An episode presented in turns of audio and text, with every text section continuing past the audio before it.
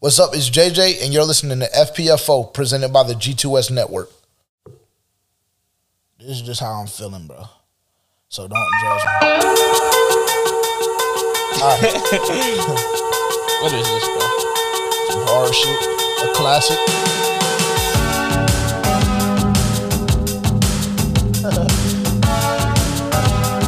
Yo, I don't even lie. I feel like I'm off, but it's okay. It's probably just because. You want to go up somewhere? Nah, not really. I think I'm straight. Welcome to FPFO. Welcome to your life. That's that shit. To see? Yeah, that's that shit. I don't know. I don't know. Oh, okay, well, I'm gonna let it rock for a little second. Again, welcome to FPFO. I'm your host, JJ. I'm your co-host Terrence. Welcome back. Yeah, man, listen.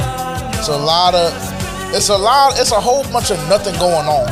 Like, this is the award show, so we're, we're, we're gonna keep it awards.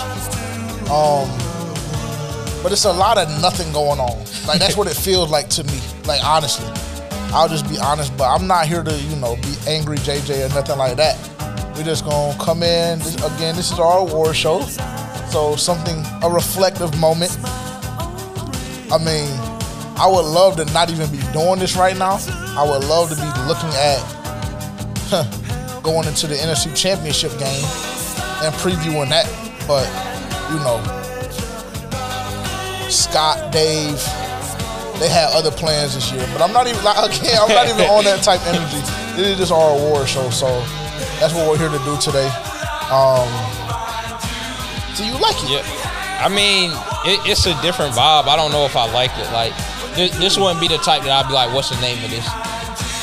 You know. but this is a classic track though. It's a classic. Okay. I guess. It's like no mind. no mind, no. Not Because when I seen the cover of it, I was like, mm, But you thought it was about to be some shit, some hard shit. "No." Oh, I knew it was gonna be some bullshit Oh, when I seen the cover. uh. So yeah, we are. Uh, we're gonna do our awards today. Again, this is something that we said uh, mentioned the last podcast episode that we did. Um, that we were gonna come in here and do. Like, again, just want to kind of reflect on the season that we had. Take a look look at some guys specifically that you know didn't necessarily get the recognition in our opinion, league league wide. Um, oftentimes it seems like Panthers players are overlooked. For sure. Um, to a certain to a certain extent, I understand it.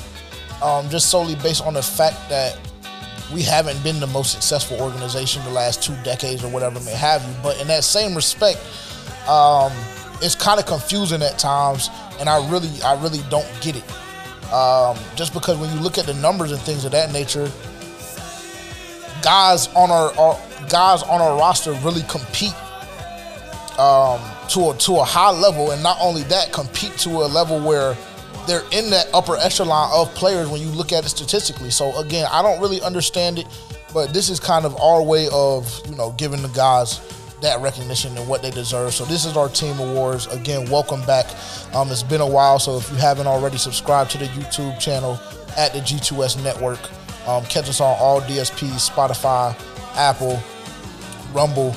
Um, what's the other one? I, I don't even know. Uh, Anchor. All of those things. To, uh, tune in there. Um, again, subscribe on Rumble as well. Same thing at the G2S Network. Follow us on Instagram, TikTok at for Panthers fans only.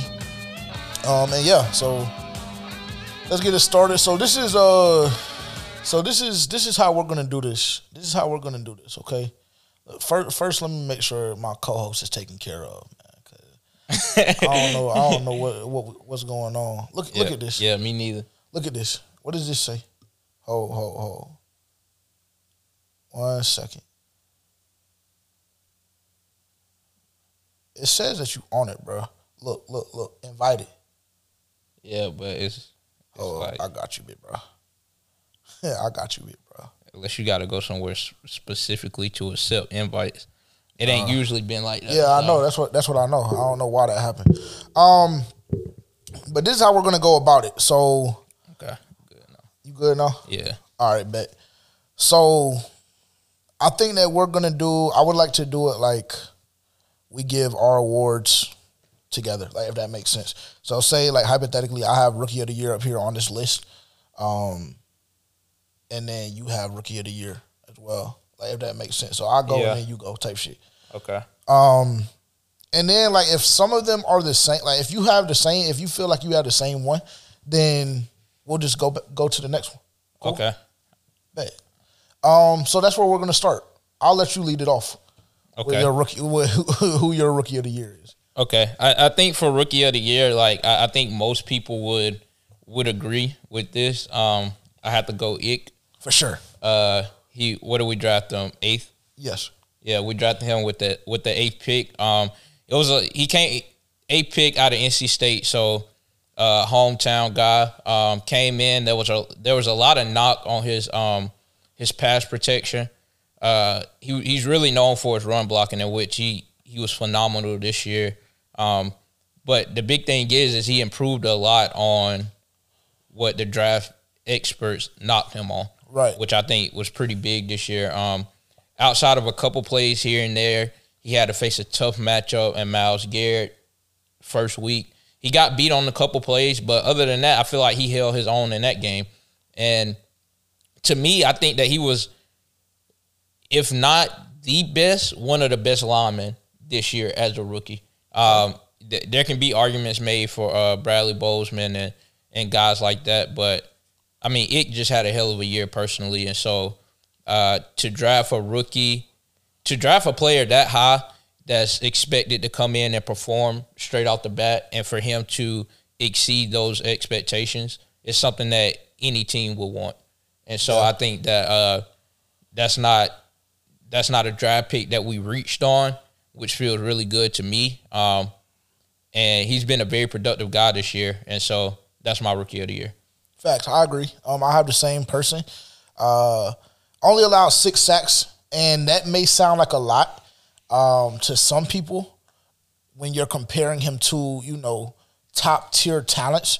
But when you look at a guy that hit that's his age, um, only allowing six sacks, playing that tackle position, that's very very difficult to do. Specifically with the matchups that he had this year, because we like highlighting the Myles Garrett matchup, but there were there were that wasn't the only one because he had to play Cam Jordan twice as well. So you know what I'm saying. So that um that in itself, you know, is commendable in my opinion. So where he can improve, in my opinion, though, is the penalties. That's Yeah. something that I definitely, definitely need to see him do better at. Um, I was looking at it earlier. 13 total penalties from Ick this year. That's tied for first in the league. That is not going to cut it. Yeah, That is not going to cut it. And whoever the new coach may be, um, whether it be Steve Wilks or you know one of the other candidates on the list, that's going to have to be something that's addressed because that's not going to get the job done. And at some point, again, this is just his rookie year, but at some point, okay, that's the baseline. So we definitely, definitely need to see improvement in that area. yeah, I agree, and I, I think that comes from uh, lack of experience in on the NFL level. Like maybe more so trying to do too much, or just really trying to have more of an impact in the game than he realizes that he already has. Okay, So a hold here and there because you really are trying to emphasize protecting your quarterback. right. um, and things of that nature. So I think it does come with um, experience. Now, if we happen to see the same thing next year, Yeah. then that's something that we'd definitely have to dive a little more into and address.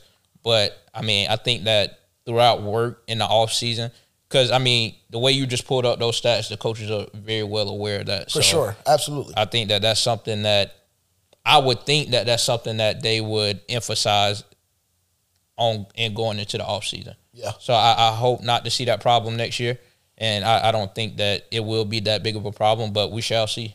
For sure. For sure. So okay, so we're one we're one for one. Okay. In agreement. But this is I already know that this is when this is when things take a turn like for the absolute worst. And I think that we may have one more on this list that we agree on and that's it. No cap. Yeah. But Okay. we're gonna but we're gonna see. So I'm gonna start this one off. My defensive player of the year this year uh, is Jaycee Horn.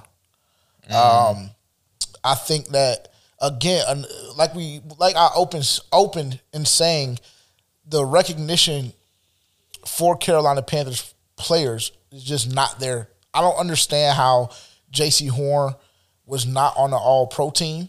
Yep. I don't understand how Jaycee Horn was not selected to the Pro Bowl. I don't get it. I really, really don't. You take a look at what this guy did and what he did even last year. Now I know last year it was an extremely small sample size, but you look at this year. Um, he played what 15 games, I want to say, 15 games this year. Only allowed 23 catches, which was the fewest in the NFL. Only allowed 260, uh, 216 yards, which was the fewest in the NFL.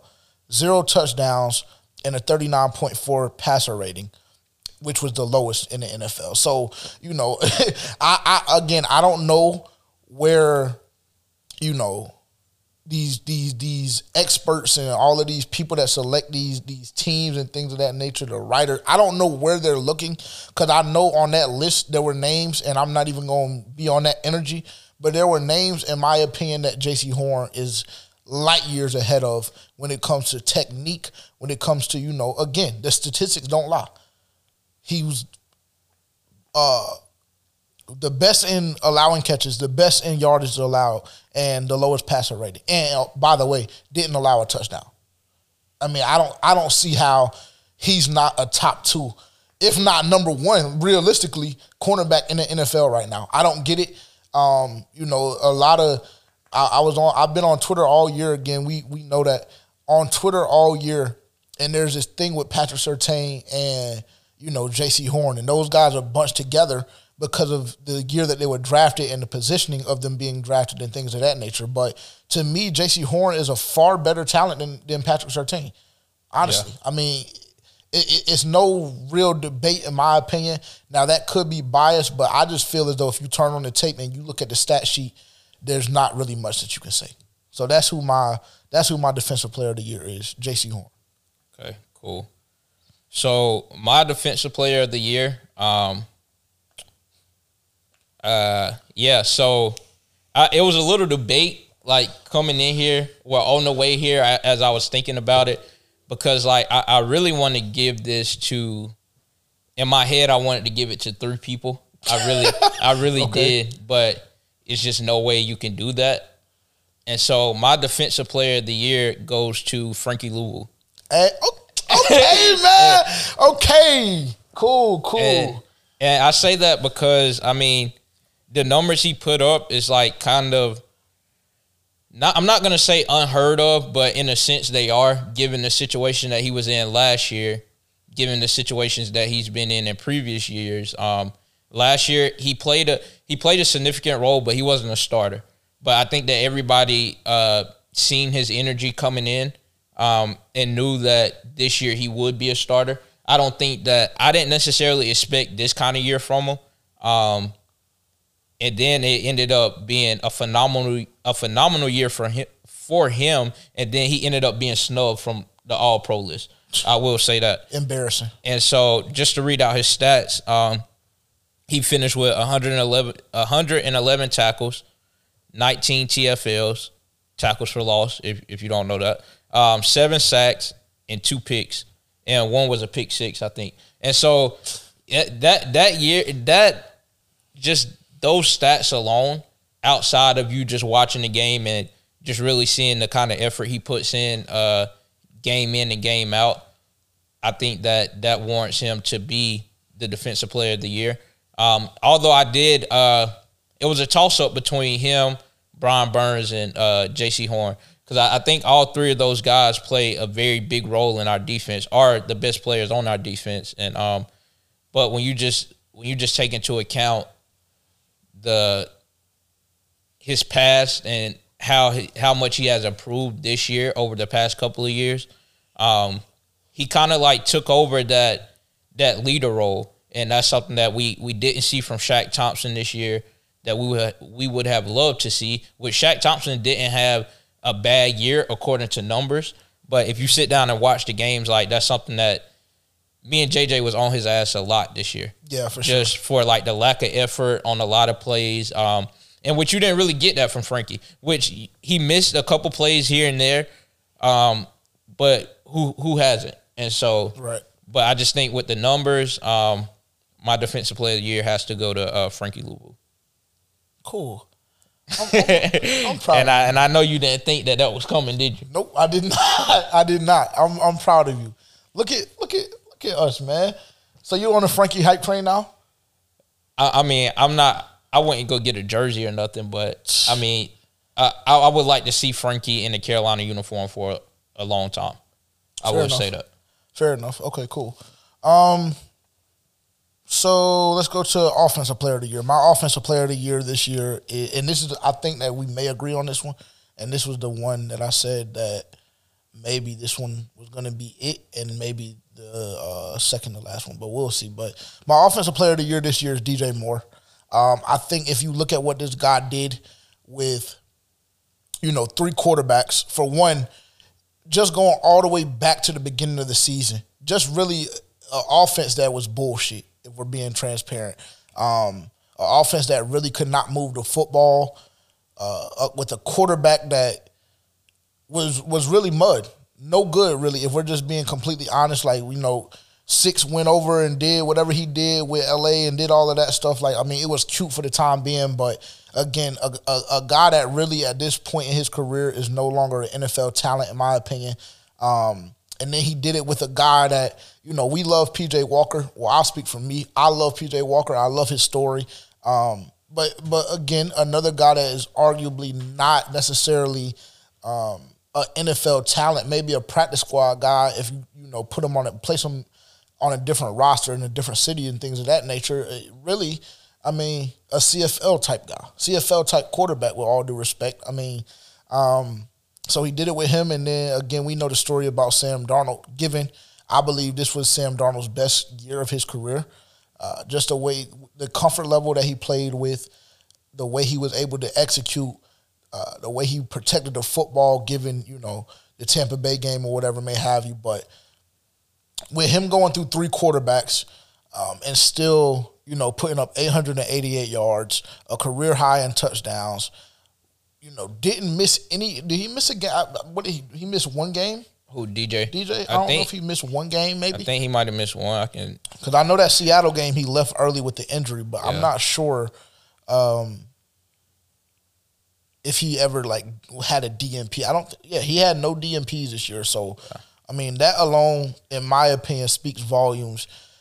A guy again, you know, if you know me personally, Terrence has spoken on this as well. I've spoken about it on this podcast. DJ has not been my favorite player, you know, for the Carolina Panthers, and that's saying it nicely. You know, I haven't really necessarily been a huge DJ Moore fan, but I will say I think that I saw a huge step in his maturity level this year. I think that again, when you're able to put up those stats, 888 yards and seven touchdowns with three different quarterbacks and a very very subpar offense throughout the first six weeks of the you know of your schedule, I think in my opinion that speaks volumes to the talent that you are. And again, I think that what really made him grow on me and what really made him made me buy in to you know the DJ Moore is like a true wide receiver one and DJ Moore is our guy is the fact that he was able to overcome the adversity and take that step as a leader in my opinion. He's not one of those guys that's going to be vocal. We know Yeah. that. But I think that his his play um, was a leader like or a leader level like performance so to speak. So that is my player of the year or my offensive player of the year, and I'm excited to see um, what we're what we're gonna see from DJ Moore in the in the future because you know we're, we're we need a quarterback. So when you get a quarterback and you put that quarterback in that system, or we can get again hypothetically we resign Sam Darnold. What a, a full year those two guys will look like should Sam Darnold continue to play the way we saw him play the last six seven weeks of the season. Yep. And yeah, with with that being said, my offensive player of the year is going to D'Onta Foreman. Um, Great pick. I think when you when you just like take into account his story, um, you go look into that. Like it's a great story. Um, a lot of people didn't know who D'Onta Foreman was, and I think the reason that some people might have is because he was the backup to Derrick Henry when Derrick Henry went out for the year with that injury. Um, a lot of people was just taken by surprise, being that Tennessee had a backup running back who was kind of like the same build as Derrick Henry uh, looked alike in a sense as far as like the dreads and stuff like that. So that that's when like a lot of people found out about him. But I don't think people were really paying attention to it. Um, so we had signed him. Did we sign him in the off season? Yeah, we signed him. Yeah, we signed him in the off season. Yeah, we signed him in the off season. Um, at that time, we had Christian McCaffrey, Chuba Hubbard, and he came in getting two attempts a game, two attempts the first game, two attempts the second game, one the third game, two the fourth game, and five the fifth game. And then after we got rid of C-Mac, he, he took over that starting role. And so, and he came in and ran the ball like a true running back one. And so, and he ended the season with 914 yards on the ground um, and five touchdowns. And like I said, I named out those numbers, those attempts he was getting the first couple of games, and for him to still be uh 80, 80 some yards for cracking the mm-hmm. thousand yard mark, being that he did get ejected in the last game, just speaks a lot to what what he has brought to this team and to this offense. Um, and Steve Wilks, when he came in as head coach, um, he said that we're we're going to be a run heavy offense, and that's the kind of offense that we're going to establish, and that's the play style that we're going to run with going forward. And I don't think you can necessarily do that with any other guy outside of a D'Onta Foreman, someone that you know you can give the ball to 20 times a game and who's going to run the ball hard, who's going to pick up a lot of yards, who's going to tire out defenses. And that's what D'Onta Foreman came in and did. And so I think that he really changed the trajectory of the season, of the team in the direction that they were heading outside of Steve Wilks coming in and doing a phenomenal job as interim head coach. Um, I just think D'Onta Foreman came in and just really kicked the door down when he got that opportunity because I mean it would have been easy for us to get a job to Chuba Hubbard because Absolutely. he's been there two years. He was backing up Christian McCaffrey. So most would think your running back one leaves, then your running back two takes that place. But D'Onta Foreman came in. I guess he he beat him out in practice, and then we we seen the evidence in the game. And so, yeah. With that being said, he's my offensive player of the year. Um, he had a hell of a season, and I the off season is going to look shaky this year. I feel like for a lot of positions, and so, but he's one of the guys that I hope we sign back. Um, I heard Scott Fitterer talking, and he said that those were one of the he is one of the guys that they reached out to about a contract extension, um, and those are one of the guys that he would like to have back as well. And so, with some more preparation throughout the offseason, um, fitting into the learning the offense a little more, um, having a full year, full off season to prepare uh, for our offense. Um, I think he's gonna he's gonna do great next year if we continue to uh, have him on the team. And so yeah, D'Onta Foreman is my offensive player of the year. Facts. I, I like that pick. That's a great pick. And like you said, um, I think the biggest supporting you know argument to that, like you said, is the fact that I mean, throughout the first five games, the dude had less than ten touches. Yeah, and the, and and the fact of the matter, or or just the fact of that he was able to nearly crack a thousand yards with you know only twelve games played. Really, like if we're on, just being honest, only twelve games played, almost rushed for a thousand yards. That is that's that's crazy. Yeah, that's crazy. I mean, he he's a hell of a back. I think that um, if we're not able, you know, and I know one of the guys that we've been big on uh, off season wise is Tony Pollard. We saw him go down yesterday with you know a broken fibula. So if we're not able to make a if we're not able to make that splash in the off season, then I think that I'm comfortable with D'Onta Foreman coming back. You know, and, and us giving it another shot with, with that three back set with that three back room because that D'Onta Foreman had a very very impressive year. Yeah, I agree. Sure. Um, this is when this is when shit gets fun. Uh, this is when shit gets fun. So let's go here. Who is your most disappointing player this year? Um, most disappointing player. I mean, that can go to uh, like because I want to make sure that is it a like I want to get the criteria right mm-hmm. because I, I can give it to a few people. Okay. Is it would it be most disappointing if we expected them to have these certain expectations to to Yes. play like a certain player, and we expected a certain level of play out of them? Yes. Or okay, Yes, so it's a it- it's it's a it's definitely a subjective award. I think all of them are, but this one more so than any because you can almost go by any criteria you criteria you want to. Um, but I think that that's a good baseline of what I meant when I said most disappointing. Yes. Okay. I would say it, going off of that, um, I think I would have to go Derrick Brown. Wow. Okay. I think I would have to go Derrick Brown. Okay. Um, and Derrick Brown is a hell of a player. Um, he's a player that you know I will want in a Carolina uniform for a long time to come. Um, I think that he is a future star in this league, and it might sound like I'm I'm contradicting my statement, but he had a hell of a season going forward. Well, the start of the season, I think he played great the start of the season, um, and then he just kind of fell off. Uh, it, it was a point where we needed we needed the most out of our defense, and we just wasn't getting that up front with the defensive line. So I mean that blame goes around to a lot of guys, but when you're a star caliber player like Derrick Brown, I just think that you know you can't have that that start of the season where you're going crazy and then it just kind of falls off when we need you the most. Yeah. And so that would be my most disappointing player. Um, I, I could have went C.J. Henderson or I could have went a Keith Taylor, but did I really expect anything out of them? No, because I, I didn't really expect them to be on the field. Um, so I can't really I can't really go there, but I will say I did expect more out of um, out of Derrick Brown uh, towards the middle to the end of the year, and JJ came in and made that Aaron Donald comparison, and so I mean That I- was absolutely blasphemous. yeah, and, and I think that that got a lot of people, a lot of people talking, or a lot of people thinking, and I'm in one of those. I I'm in that category, and so when when you come out and make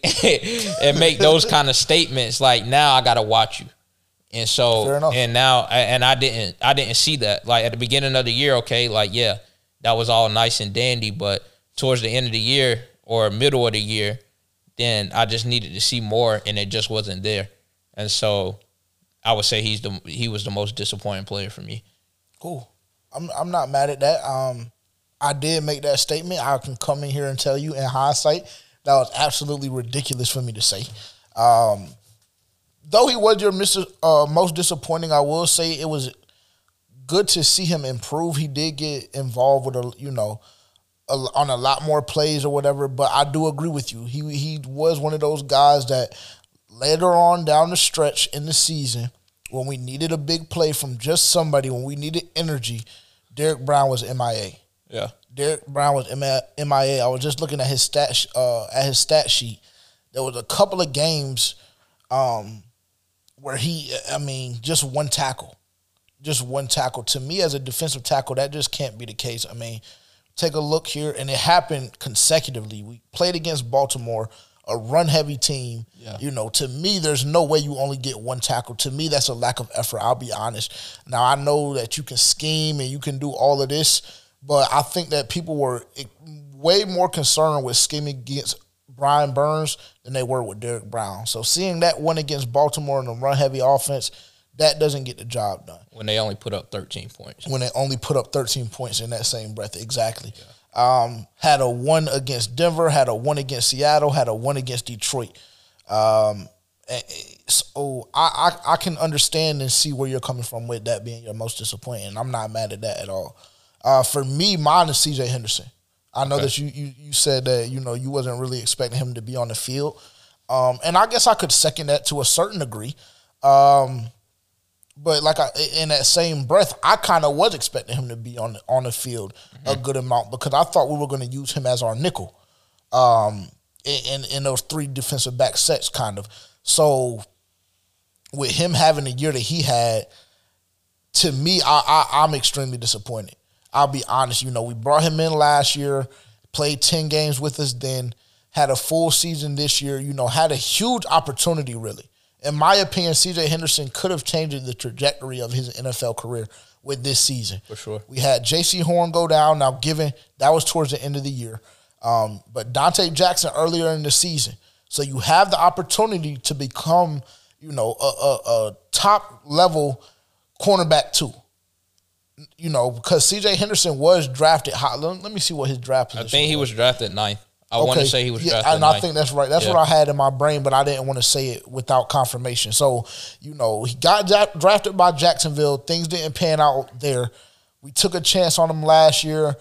Didn't really see much, but it, you know, it, it left you hopeful to a certain degree because you know what the experts and things of that nature um, had him ranked at or where they had him ranked at coming into you know his NFL career to start his NFL career. Um, and then you thought maybe you know with the system like we play that we play uh, with a with a guy like Steve Wilks that has influence over you know how his technique is managed and things of that nature, what defense is being run, etc. Um, I, I I personally was looking from a looking for a big leap from C.J. Henderson, and that just simply did not happen.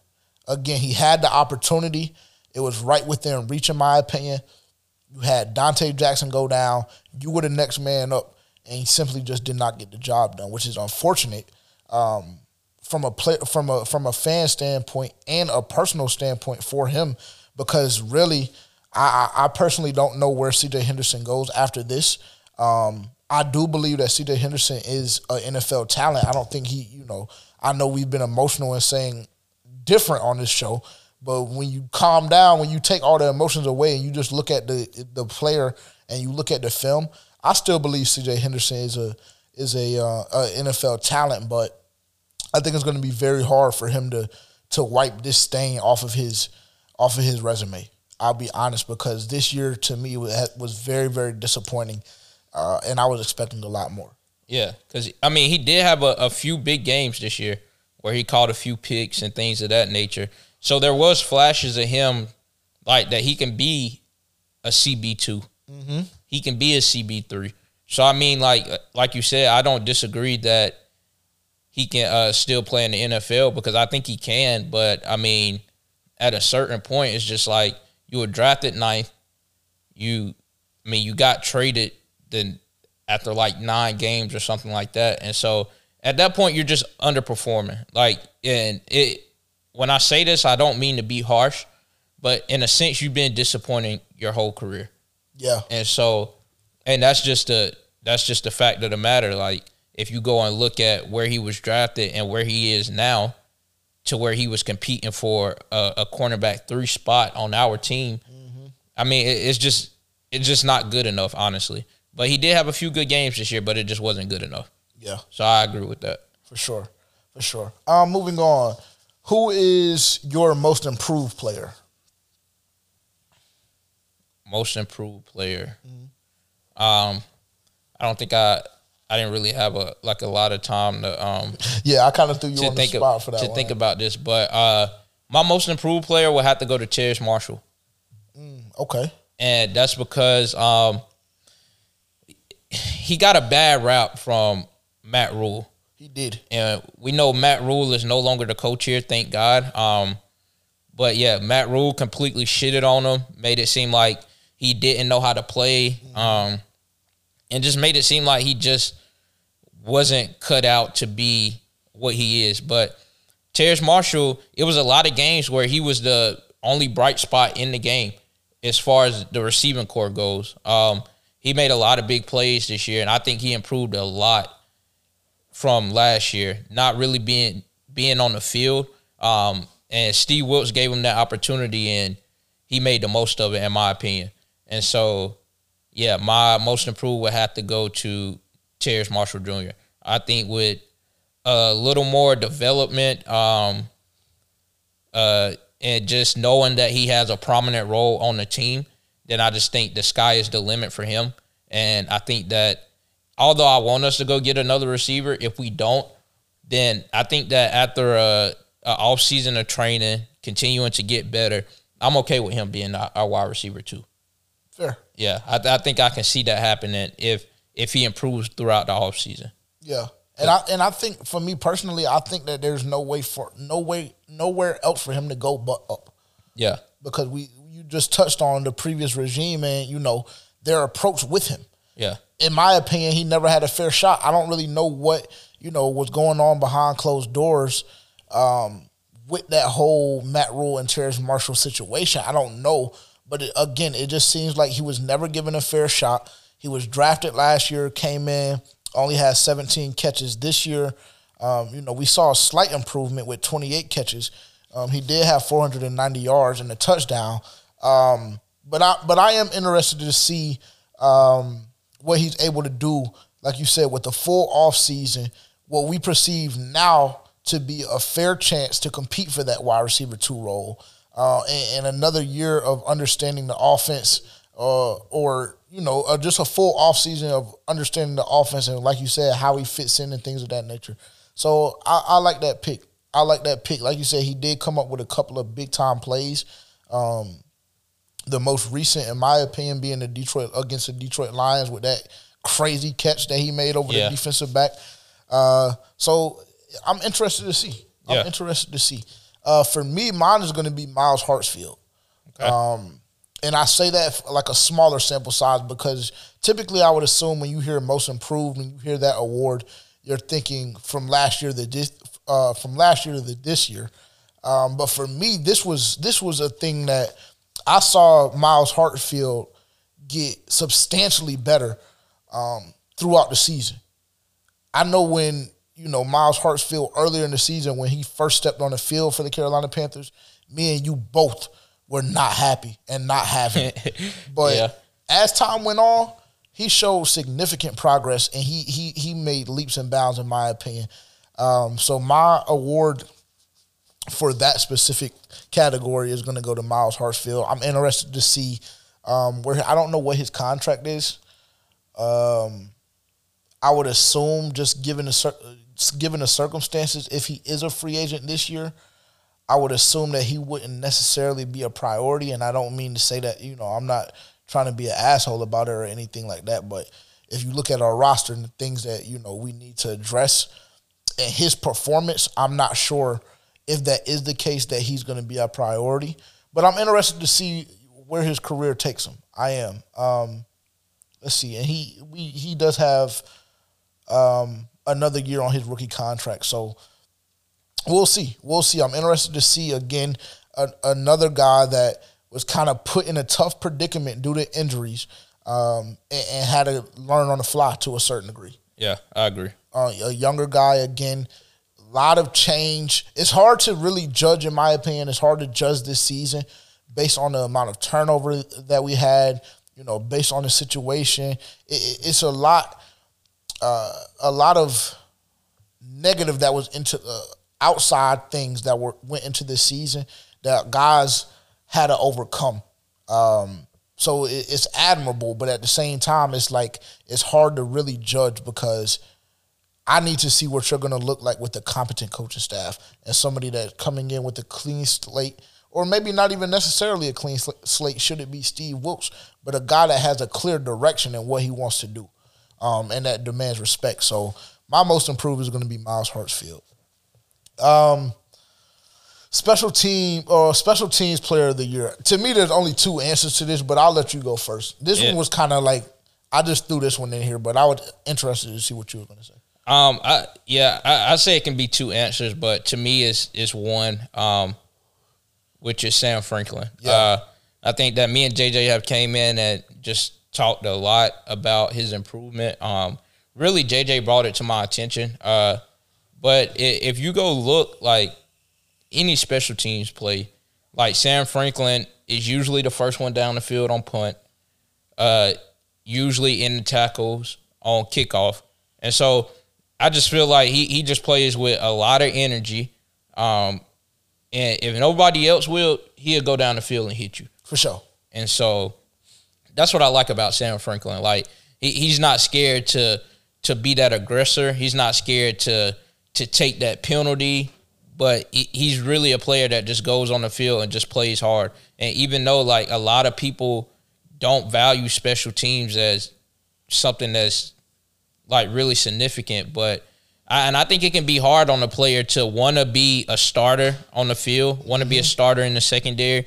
But he really takes pride in his role on special teams, and I think that the team notices, the players notice, and even the fans notice if you watch the games closely. And so I, I think that special teams would not have like at the beginning of the season, special teams looked a little shaky. We came in here shitting on special teams just because we felt like it was a lack of effort. Yep. People wasn't really putting in a lot of effort. But as Sam Franklin started to get rolling, and which I think he was doing that at the start of the season, but once he got the players behind him and players could see that, you know, this guy's giving hundred percent every snap. Every snap he's on special teams. He's not taking that for granted. And I think that once the players alongside of him start to buy in, special teams start to look significantly better throughout the year. And so, and I think that credit has to go to Sam Franklin. Yeah, so he's my special teams player. I agree. I agree. Sam Franklin is. Sam Franklin, is, is, is, if you remember, probably two weeks ago, I want to say either two or three weeks ago, we were talking about different offseason scenarios. It, it was probably two weeks ago, mm-hmm. um, our last episode. Um, actually, no, it was three weeks ago. But irregardless, Sam Franklin is one of those guys. To me, he he he's like Frankie Luvu mm. in the sense that he's a special teams guy, and this is why I brought up that scenario when I was asking you what should we do at safety. Should we move Jeremy Chinn back down, or should you know things would have to happen yeah. um, in order for for Sam Franklin to get his shot, in my opinion. But this is why I asked that because Frankie Luvu was the same way. Yeah. Last year, Mm-hmm. You know what I'm saying? A guy that every single special teams play, he's around the football, mm-hmm. seems to be the first one down the field, seems to be, you know, not really caring about the penalties, um, just trying to give his team a spark in any way he can and just playing with 110% effort. So that's why I pose that question. Would you be fine or would you be willing to give Sam Franklin a shot in that role just based on what you've seen special teams wise because I think that your effort speaks to a speaks a lot to the player that you are and the player that you can be. Yeah. Um. So I I, I would agree with that. Uh, I was at a crossroads for me personally. I was at a crossroads um, because I think that we were very very tough on Eddie Piñeiro. Mm-hmm. Um, very very tough on him due to the situation that we felt you know, he put us in in the Atlanta game, which to me, transparently, I still feel the same way. But the way he bounced back, you know, the way he shook back, it, it is very, very commendable. And I would say, I would challenge you to just go look at Brett Maher and the way he completely broke down two weeks ago, missing what four or five PATs. Yeah and then even yesterday in the game against the San Francisco 49ers, or two days when you guys hear this, um, even the, the, PAT that he had that was blocked, I think Greg Olsen did a phenomenal job in breaking down that kick and showing that even if that one wasn't blocked, he was going to miss that one as well. So I think that, you know, the way Eddie Piñeiro was able to take that, you know, take that blame, do whatever, hear all of the outside noise, mm-hmm. and bounce back and have the rest the, the rest of the season that he did with you know not missing any more field goals. Very, very, very, very impressive. Um, and, and the Carolina Panthers front office will have a decision to make, in my opinion, come next year because again, like you've mentioned and like I've mentioned on this podcast, we still do have Zane Gonzalez roster. Yeah, and I think that you're. I think Eddie Piñeiro made it extremely difficult just for you to to disregard him. Yeah, I really do. Um, I have his stats pulled up here. Ninety four percent from uh uh ninety four percent just field goals in general. So that number is number six in the league. PAT ninety three point eight, and that came from uh obviously the Atlanta game. Uh, so I don't really necessarily hold that against him any more than than I've already voiced on this you know, on this uh on this podcast already. So that in itself, again, put him at 29th. So not the best in that department, but again, six overall, uh, just from field goals in general, not extra points. Uh, his longest was 54, tied for 23rd. So again, not a huge, huge leg, yeah. but consistent. but consistent. He accounted for 129 points, which also put him tied for sixth in the NFL. So Eddie Piñeiro made it very, very hard for me. Ultimately, I landed on the same guy as Sam Franklin, but I, I felt as though we would be doing ourselves and Eddie a disservice if we didn't acknowledge, you know, his play this year because we were very, very tough on him uh, after that Atlanta game for sure. Yeah, I, I agree. Um, Eddie, he played great. He responded great after that game. Um, and so yeah, I definitely I definitely see him as an honorable mention. I was also thinking of Johnny Hekker as well. Absolutely. Because he he was been a great addition to our team. I think that's another guy that got snubbed from the Pro Bowl, from All Pro. I don't think he made the All Pro list. Nope. But he just put the defense in a phenomenal position. Yes. Um, he did that year in. I mean, he did that game in and game out. Just uh, really allowed the defense to play with a whole field. Um, and I think that if you go back and look at our kickers from the past, like that's something that we didn't really we didn't really get from them. And Yep. so I think when you can when you have a kicker like Johnny Hekker who can pin a team within the 5, 10, 20 yard line, that that's gonna go a long way throughout the game. Um, that's gonna, you know, put more trust in your coaches to punt the ball because you know that your defense your punter is gonna put you in a great position for your defense to come out and have the whole field behind them and more opportunities to get off the field. And so that's why uh, I think Johnny uh, Johnny Hekker would have been up there as one of my special teams players of the year. But uh, yeah, I, I have to roll with Sam Franklin and then Eddie Piñeiro as well. So Facts. Um. So we got we got two more. We got two more. We'll save MVP for last okay, because I'm interested. I, I think that I know where you're gonna go, but I'm I, I'm interested to hear your support and details, so to speak. Like I said, I feel like I know where you're gonna go, but you surprised me already on this list, so Yeah. we'll see. Um, best coaching job. go ahead, go ahead. I I, I would you think. You see eager, so go ahead. No, I. I would think that that would have to go to Steve Wilks. Um, he really turned the whole organization around this year. Um, came in, we had a one and five record. Ended the season, he went five hundred. Um, had the team in, in the position to make the playoffs. Um, there was a little bit of inconsistency throughout the season, but I mean, I don't think that's something that we can necessarily hold him to the fire for. Yes, you want to see him be more aggressive in certain situations. You want to see him uh, when you have opportunities to win the game. You want to see the coach who's going to take the chances. Um, but I, I think that he, he really turned the whole organization around, and that's what has put the organization in the bind now of trying to find a head coach. Um, which I really, I don't get our I guess our thinking behind interviewing all of these head coaches, but we won't get into that right now. But I think that Steve Wilks will make a great head coach for a lot of teams in this league. Um, he had the players bought in, he had the fans bought in. Um, he had, like I said, he had us a chance. He gave us a chance to potentially make the playoffs. Um, and the organization was behind him. And so for a coach to come in under those circumstances um, and to be he's having people in his ear in the front office about tanking and things like that, but him just taking things into his own hands and just being like, no, I'm not going to do that. I'm going to go and win football games. And being that he went and done that um, in just the position that he had the team in, I just think that the the best coaching job has to go to uh, Steve Wilks, in which I my honorable mention would have been Ben McAdoo.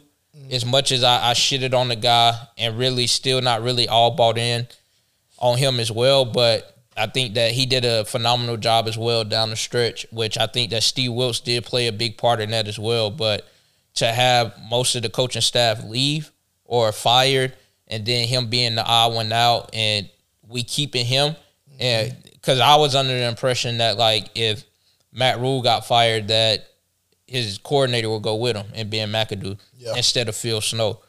But I mean, I think he did a phenomenal job calling plays down the stretch. Uh, but yeah, all in all, the the coaching job of the year has to go to Steve Wilks, and I think that um, if he had a whole season to to work with the team, then we would have been in the playoffs. And I think that if that would have happened, then he would have also been in the conversation for coach of the year as well.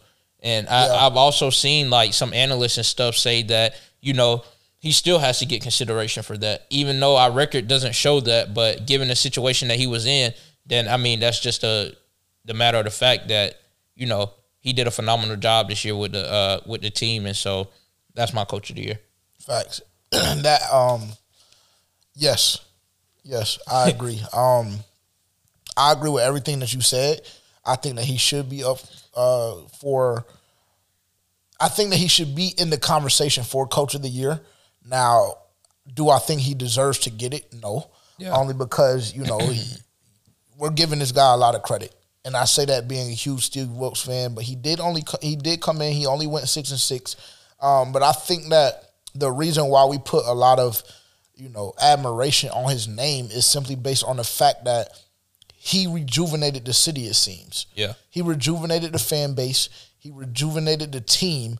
So when you look at look at that, you look at where we were and the feeling that I know that me and you both had. Um, you look at all of those things and take those into consideration. Steve Wilks is a hell of a coach. Yeah. Steve Wilks is a hell of a coach. That's not that to me is undisputable. I'll say that. Um, my coach of the year is James Campen, who is the offensive line coach.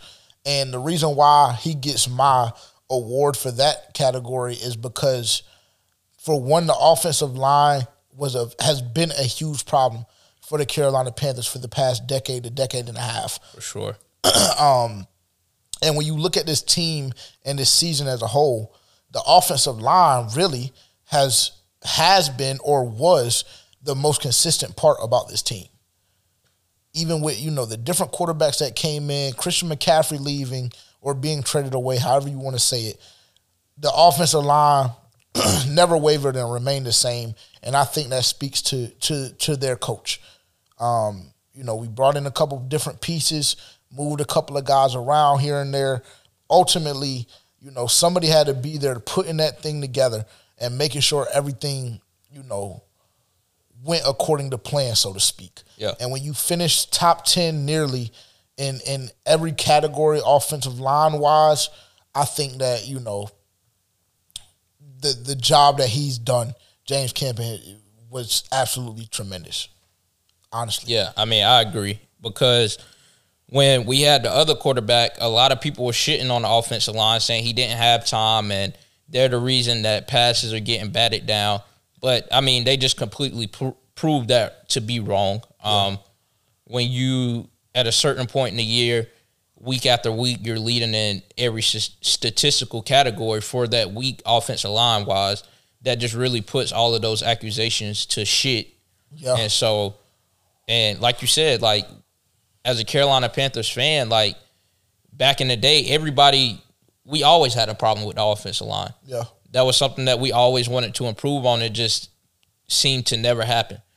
But I mean, I think he came in and did a phenomenal job with with the offensive line with Ick, um, Bradley Bowles, man. Like a lot of guys that you know I hadn't really heard of, like a Brady Christian and, and guys of that nature. Um, he really came in and just changed the whole changed the whole offensive line around. That's one of the reasons why we were able to go to a run heavy team. Yep. Because in order to do that, you have to have guys up front that can block. Yes, And those guys, I mean, they did a hell of a job blocking, getting downfield, and things of that nature. So I, I agree with that. facts, facts. Okay, let's wrap it up. It's on you. Who's your MVP?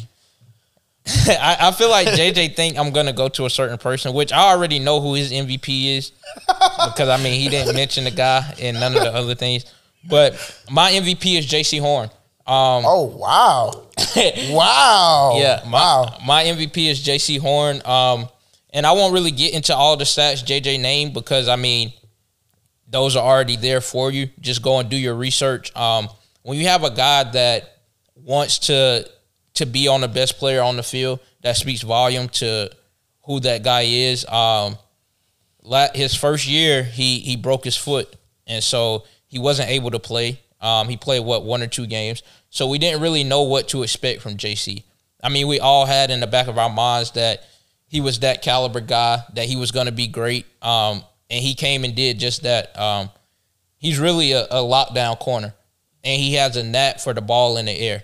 I mean, to have a corner that who can get physical with you, jam you out the line, but also go make a play when the ball is in the air and have sure hands to to get an interception.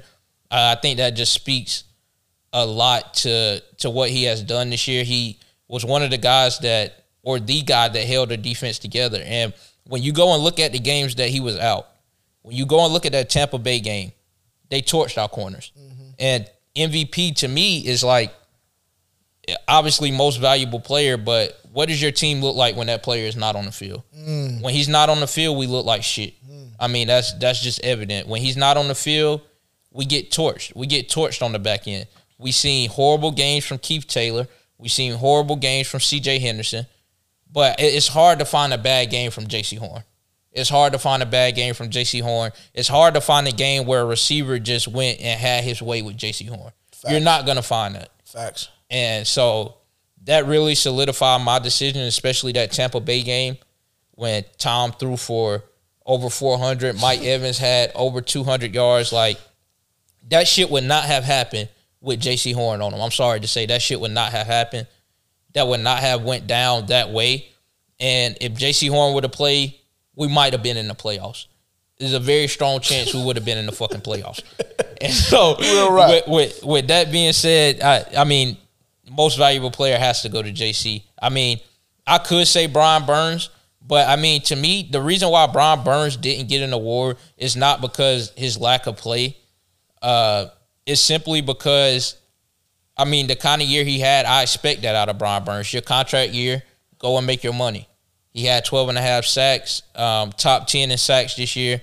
So, I mean, I, I could have went that way, but I mean, I, I had to look at the the bigger picture and where teams beat us the most was with our shitty cornerback play when Jaycee Horn wasn't on the field, and so that's who my my MVP is.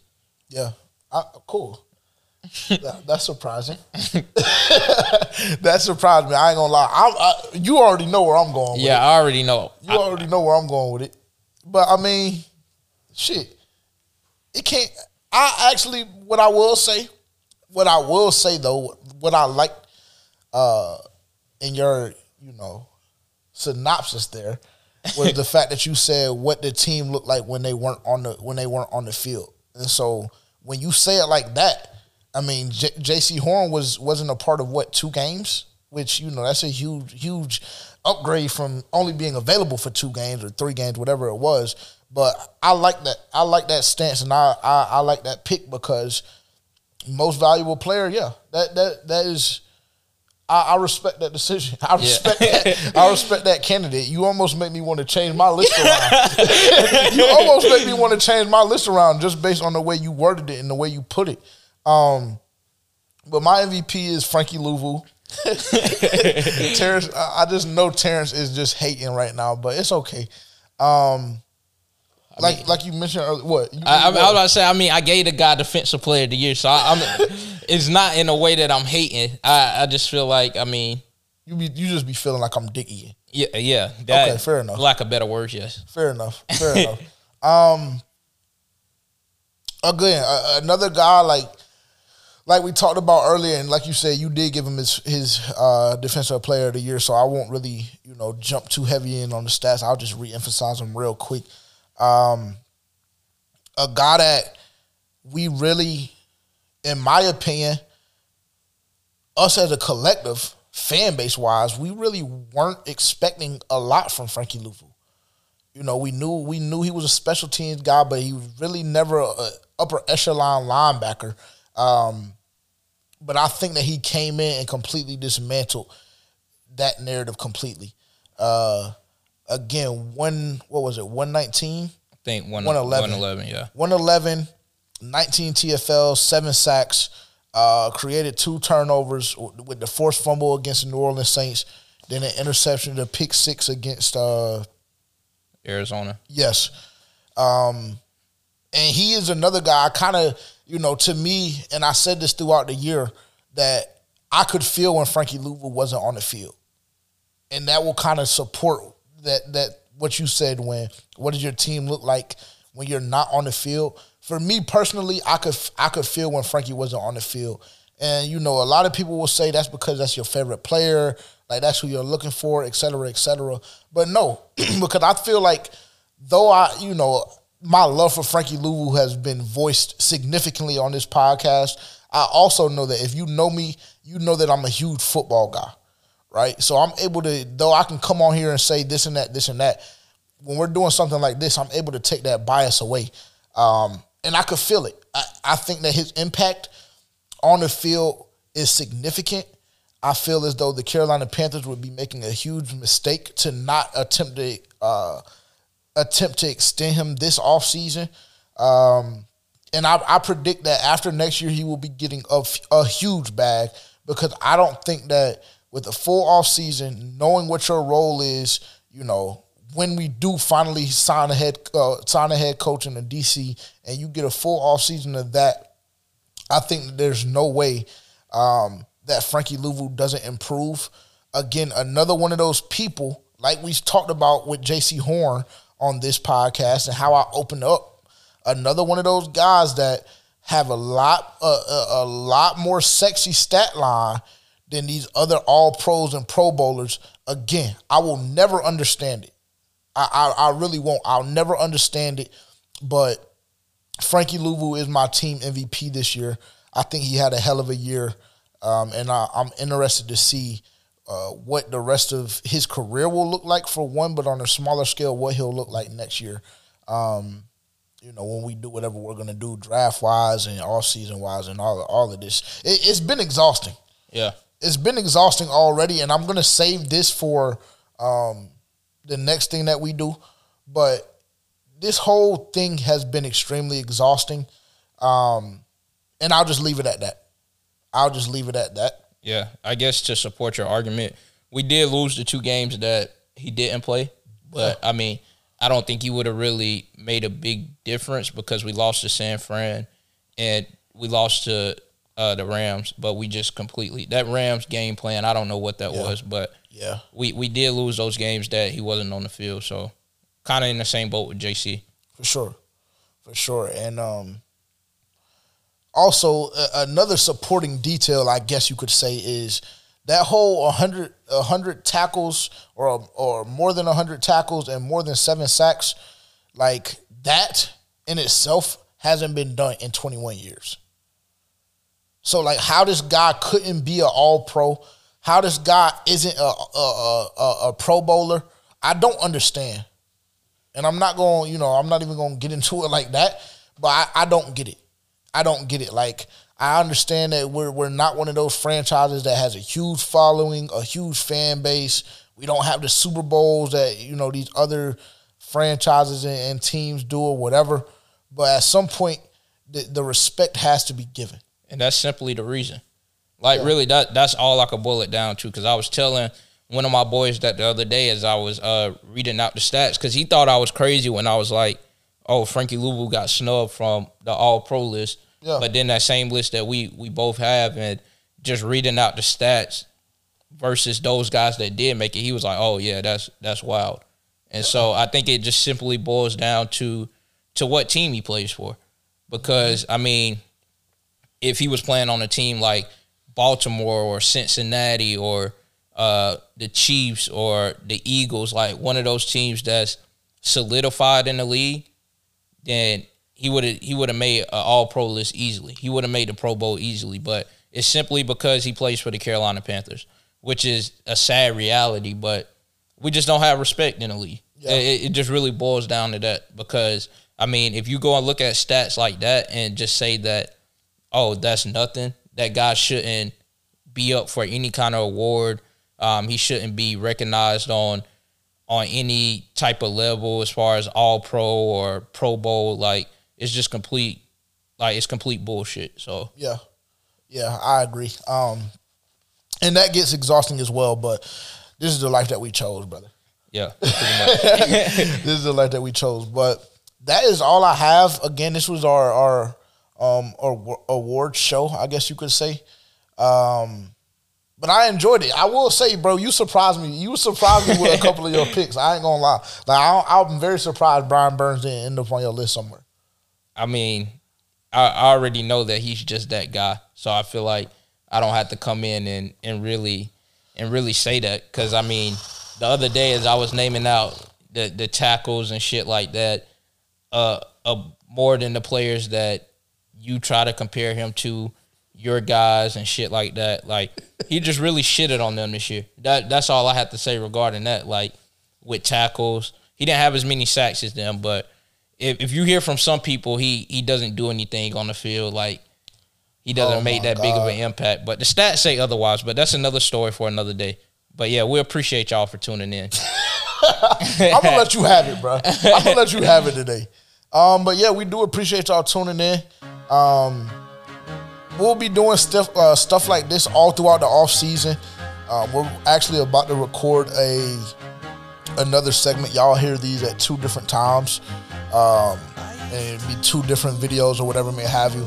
Um, but we're gonna continue to do videos like this, especially once we finally find a head coach. We'll you know we'll we'll do a emergency podcast, so to speak, quote unquote. Um, once that is finalized, uh, the draft, things of that nature. So this this has been fun. This has Yeah. been fun. I mean, we take all of the emotions out because we didn't play this week, obviously. Yeah. Um, and just talk Panther football, man. Just talk Panther football. So Yeah. we do appreciate you guys being here. Um, again, subscribe to the YouTube channel if you haven't done so already at the G2S Network. Follow um, on Instagram, TikTok, at For Panthers Fans Only. And again, thank you all for being here. I'm your host, JJ. I'm your co-host Terrence. We appreciate y'all for tuning in. Um, continue to support. I mean, we're gonna, like JJ said, we're gonna continue bringing content to you guys. Um, but yeah, it it's been a great season. I mean, we're not going anywhere. We're we're still here. So Sure. we appreciate y'all. Absolutely. We'll talk to you guys soon.